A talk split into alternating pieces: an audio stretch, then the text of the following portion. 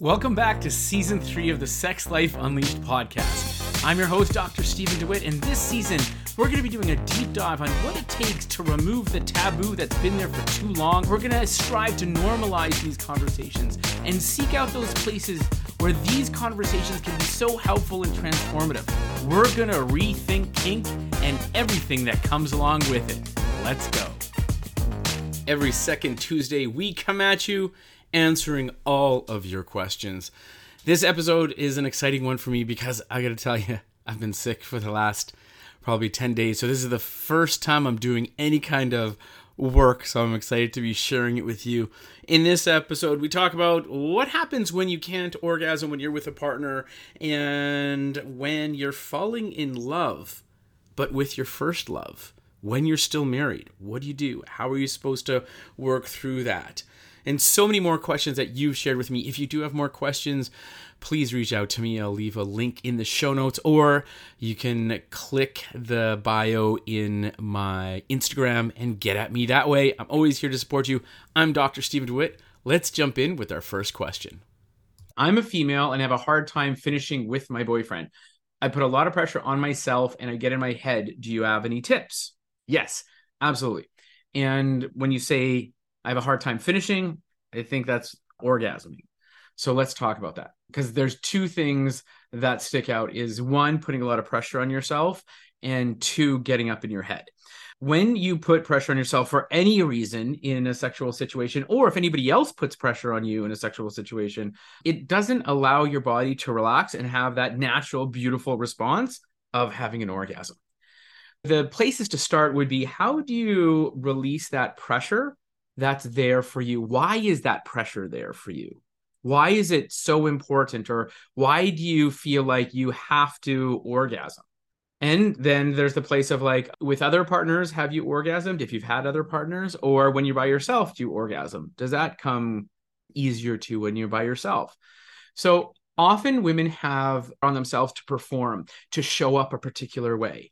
With your boyfriend there may be pressure from him being like I need to make you come, or I've made all my past partners come, or there's something tied up in his masculinity or sexual identity that he needs to make you come. And so that can be weird and awkward and, un- and uncomfortable and experiencing pressure as well. So I would do some thinking, I would do some writing about where that pressure comes from. Why are you putting pressure on yourself? What happens if you don't orgasm? What are you afraid of?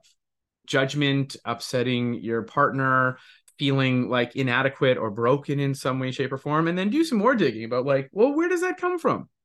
Because there is nothing wrong with not orgasming when you're with a partner or not even orgasming when you're by yourself or not orgasming ever. Some people never orgasm and have an amazing sex life.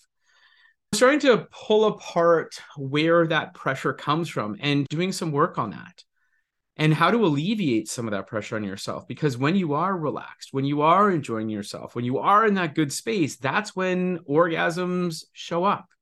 And orgasms arise from that, that relaxed, sexy, sexual space that you're in, not if you're putting pressure on yourself. Now, the other thing of getting in your head, right? And that's the the world of, of, contemplating and analyzing what's going on rather than being actually present in the moment with your partner because that's where you want to be.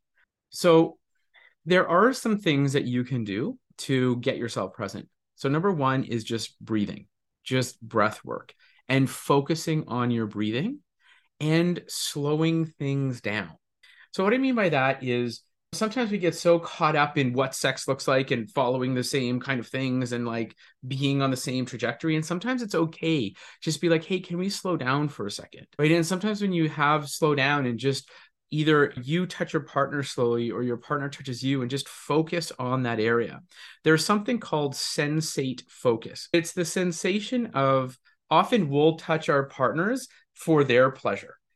But sensate focus is shifting the context is touching your partner for your pleasure. So it's actually feeling your partner's skin, the little bumps, the terrain of their skin, maybe the little hairs on the pads of your fingers, and just focusing on that area really, really slowly and touching as lightly and as slowly as you can.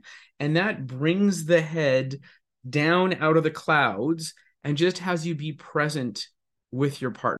So that's what I'd offer about relieving some of the pressure and getting out of your head and just enjoying it. The other thing that I'd, I'd say is why not have created intentionally? Hey, let's have sex and I'm not going to orgasm. Like that's the purpose. So you just throw off all that pressure that you put on yourself and be like, no, this isn't this isn't what this is about. And I would really encourage you to, you know, sex isn't about orgasm. Sex is about so much more and can be equally, if not more pleasurable without orgasms. And listen, I'm not anti orgasms. Orgasms are great, but just for the cause of alleviating that pressure for you, just create that. And then always talk to your partner, see where they're at with orgasms and when you're together. All right. So hopefully that's helpful. Okay, on to the next question. Recently reconnected with an old first love online messenger married woman here falling back in love with my first again. Okay. So I can see how that is a challenging situation.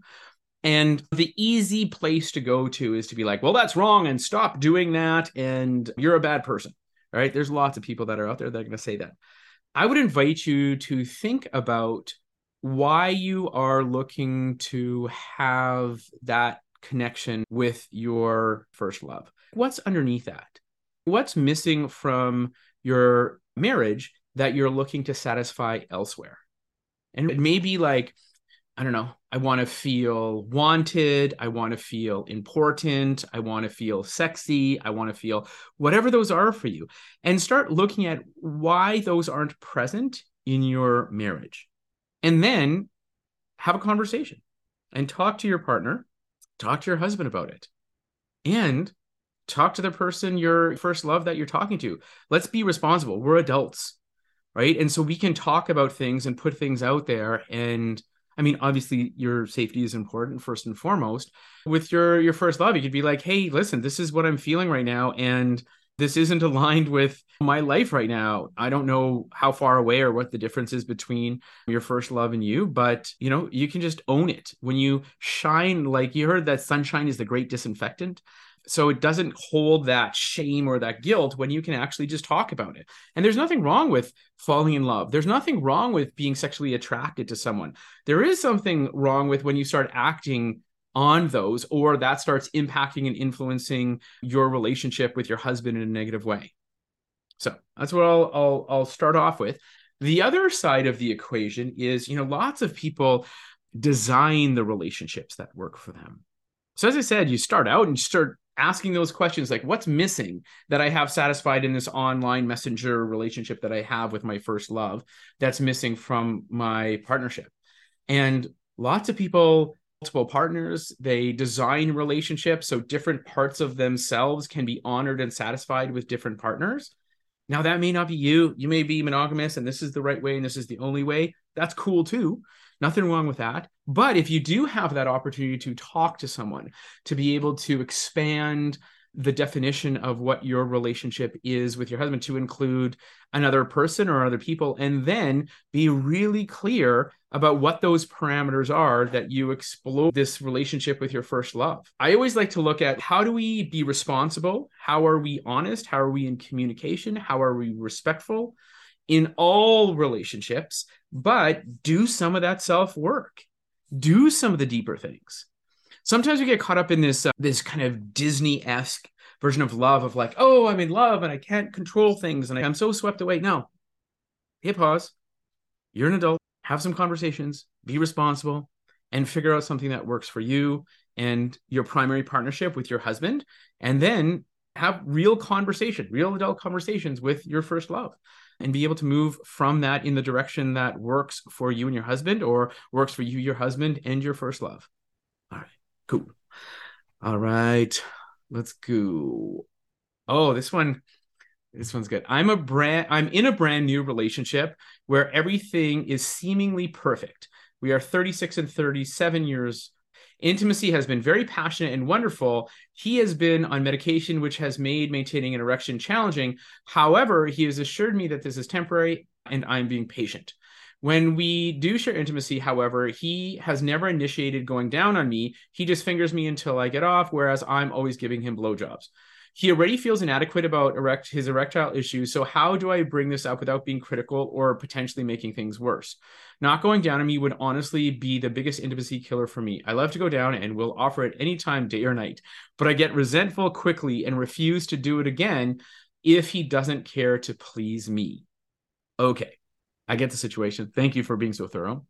There's two things that I invite you to separate them. There's one is his ego and his erectile challenges, and then there's your pleasure and your sexual being being honored those are two separate things and i think it's it's really great that you're coming from a place of compassion and wanting to make sure that you don't upset him or you know make him feel inadequate but he's a big boy okay he's 37 36 years old sometimes you just got to be real you can have a conversation and make it about you make it about your pleasure make it about what feels good for you rather than what's inadequate for him because no one can argue with your truth. So it could be sitting down and having a conversation with them, and you could just open it up about how you want to have a conversation about your sex life because you're committed to having an amazing sex life. And start off by asking him, Hey, what are the things that really turn you on? What are the things that you want to go ahead, listen, take notes, figure that stuff out. And then you can share, hey, well, these are the things that really turn me on. And these are the things that I really love to do and I'd love to explore. Right. And you can say one of them is, I love it if you went down on me. And then just have another, you know, four or five things. Don't just say that because feel, feel like you sprung a trap on him. And then just be like, what are your thoughts on that? And find out what's there for him. You know, maybe he's scared of it. Maybe you know, we can make up all sorts of stories about it. We can make up all sorts of ideas about why he doesn't like the the sight, the taste, the smell. Like we can go into all that other kind of stuff. And I invite you to just set that aside and deal with the reality, respect the reality of what's going on, and actually just ask him. Just be like, you know, this is something I really like, and I, I that's something that you haven't been into, and I just want to check in with you about why that may be, so I can have a better understanding and he's going to say whatever he's going to say. And it could be something really easy and it could be really something that's really simple, or it couldn't be. But if this is a deal breaker for you, let's have that conversation sooner rather than later. Because if he's like, no, I don't do that, that's disgusting, or whatever, you got to be like, okay, peace out, right? And bounce. But if you create that safe space to have those conversations, learn about each other, your likes, your dislikes, your turn offs, your turn ons, that is the place to actually bring this up in a way that you can get to the bottom of it find out what's really going on for him and then either create something that works for the both of you or be like okay thank you for sharing. I, that gives me some things to think about and give yourself some time and then if it feels that it's not right then get back to him and be like hey i don't think that we're sexually compatible and, and i wish you all the best and believe in yourself that there is that right person for you. There is lots of the right sex for you out there, and specifically the right sex for you. Doesn't have to be the right sex for anybody else. There may be someone who's watching this like, I don't care if a guy goes down on me. I'm not comfortable with that. Hook me up with your guy, right? We don't know. But there is plenty of the sex that you enjoy out there. So don't settle because going into a relationship, and especially if there's something that's brand new, it's good to be able to observe these red flags early so it doesn't cause massive issues later on. Cool. Question number four Are people I kissed slash made out with slash heavy petted with part of my body count?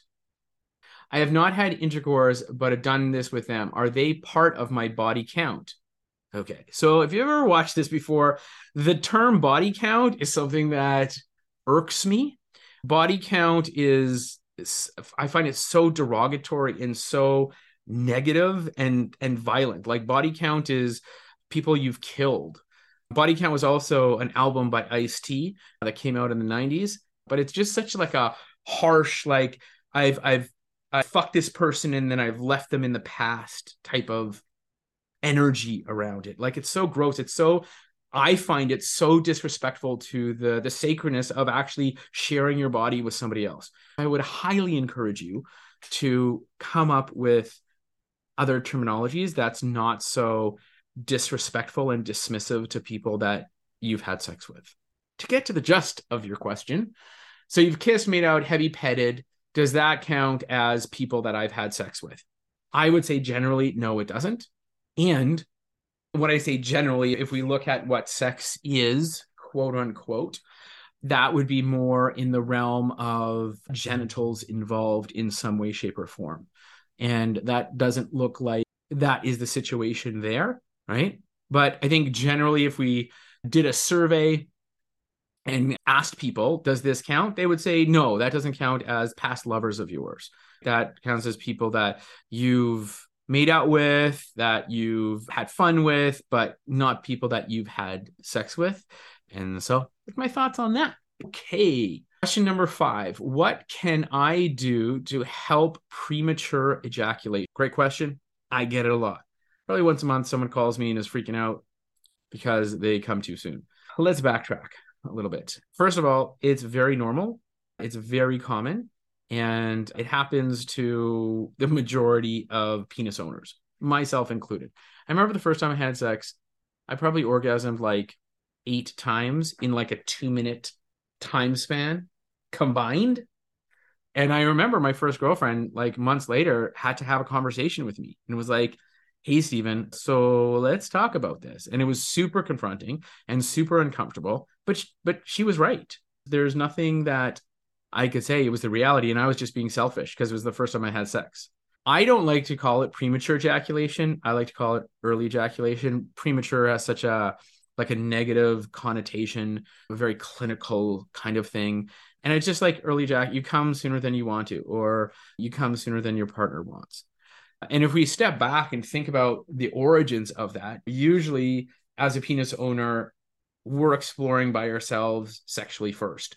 And usually we are trying to orgasm as quickly as possible because we don't want to get caught right? So there's this pattern of how we try an orgasm which is hey let's let's make this happen as quickly as possible. Maybe some people are jerking off for like an hour in this luxurious time that you have. No we're you know in our early teens don't want to get caught and want to come because it feels amazing and clean it up as quickly as possible so we don't get caught now fast forward into when we're with a partner then there's this patterning that i have of orgasming but then it's like oh my goodness, I am with a human being. Like this is like what I've been dreaming about, what I've been fantasizing about, what I've been masturbating about, and like, oh my god, it's actually here. And you're so excited and you're so worked up, and you come really quickly. So there's some things that that you can do to last longer. The first of it, first of all, is just giving yourself the permission that this is happening right now. It doesn't make you a bad person.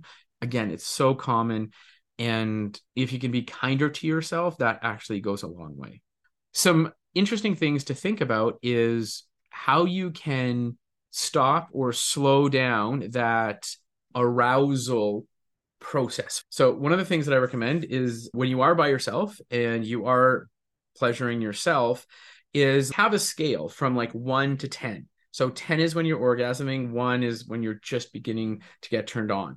And count in your head, like when you're at like okay this is seven then get as close to a 10 as you can then come back down and get close and then come back down and when you start developing that self-awareness for yourself you can then take that into the bedroom or the bathroom or the shower or wherever you are when you're having sex with a partner so you develop your sexual self-awareness and so when you get to a seven you're like okay uh, I don't want to go any further because that's like or eight or a nine because that's past the point of of no return, and then you orgasm.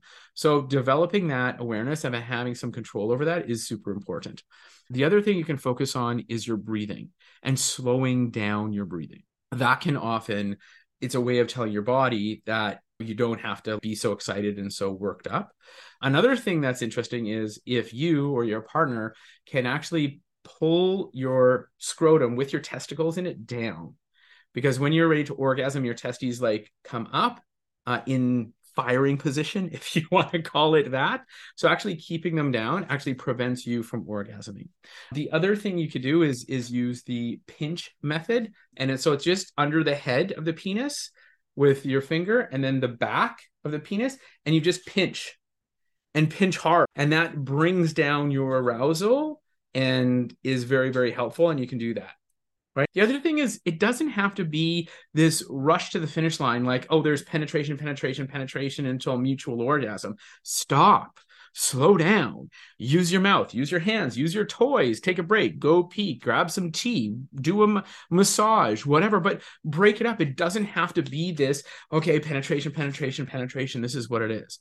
Sex can be so much more than penetration and can be really really enjoyable so those are the things that you can do to work with your early ejaculation and so you can come when you want and when your partner wants hope that's helpful Okay, last one. Where are we here? Okay, so my husband and I have a great relationship and sex life, but there are two other people I seem to be sexually attracted to. One is an old crush from high school, and the other is a friend from a prior job. Whenever I happen to be around them, only one to two times each year, so not so often, I get flush, feel my girl parts get aroused, and think about the enjoyment of taking them in me. There's no flirting or anything. It just happens automatically. It's a nice feeling, but also makes me feel a bit a bit guilty afterwards. Please help. So I love how you call it your girl parts. Okay, I love it. That's that's I get like I'm picking up what you're putting down.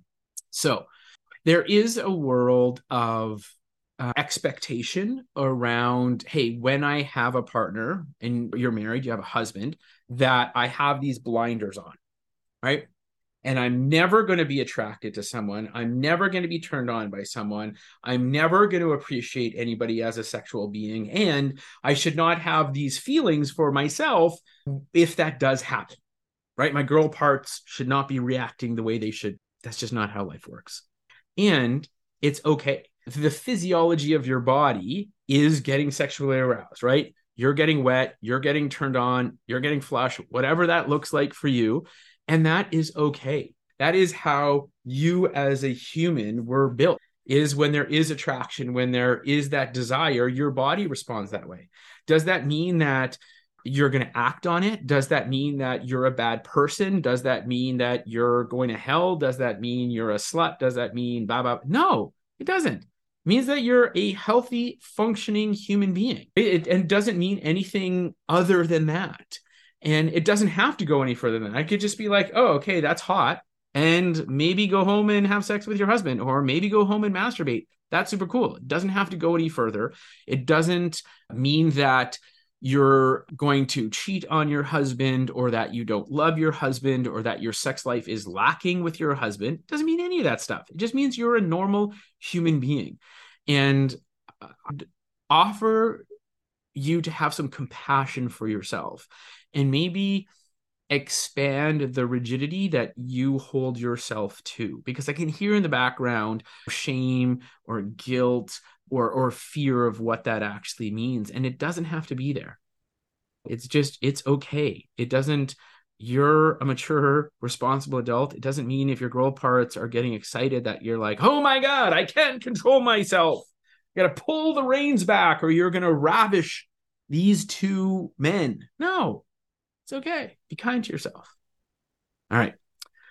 So lately, I saw a post about a club that people come there to have sex in front of other people and they really want to try this. Is that wrong? Is that something that I should not do? Okay, cool. You're talking about sex clubs. I have a boyfriend that would not flow on that idea. And I, I feel really curious about that. Like I'm thinking about it all the time. Is that so wrong to want to try this? No, it's not wrong to want to try this. And there are sex clubs, and you can go to sex clubs and not have sex. I know Strange, right? You have this fantasy, you've never been, you have this fantasy of like, oh my God, going to sex clubs and people having sex in front of other people and like, holy smokes. You can go with a friend and just observe and just check out the vibe. See if you like the place. See if you like the people. See if you like the staff. See if you like the drinks. See if you like the environment, the energy, the setup, the layout. And you can go and then be like, oh shit, I do not want to do that. Or maybe like, F, yes, I want to do that. And then that's a conversation to have with your boyfriend.